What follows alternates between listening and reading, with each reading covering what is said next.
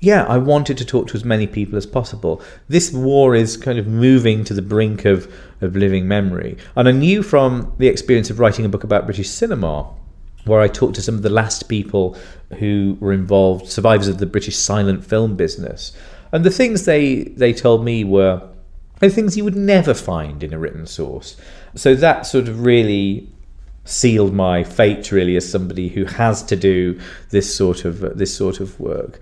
You know there's a lot of editorializing in my work but but underneath it all they're books of, of oral history even though you know it's not true or pure oral history because there you you don't interfere with the you don't shape the story you don't uh, you don't comment on it either. And I ha- I do do that and I do put those remarks into a into a narrative but really, I think you've got to talk to people to know how it was.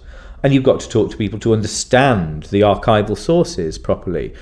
If you can't bring those two things together, then you'll only understand half as much, um, I think, as, as if you consult either only one or, or only the other.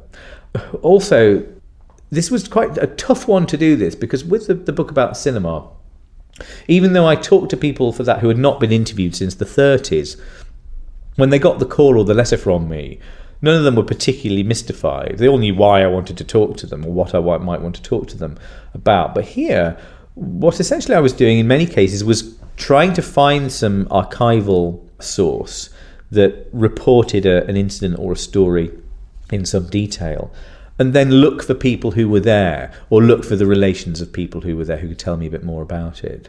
And that meant that I was essentially looking for cases involving people with unusual names.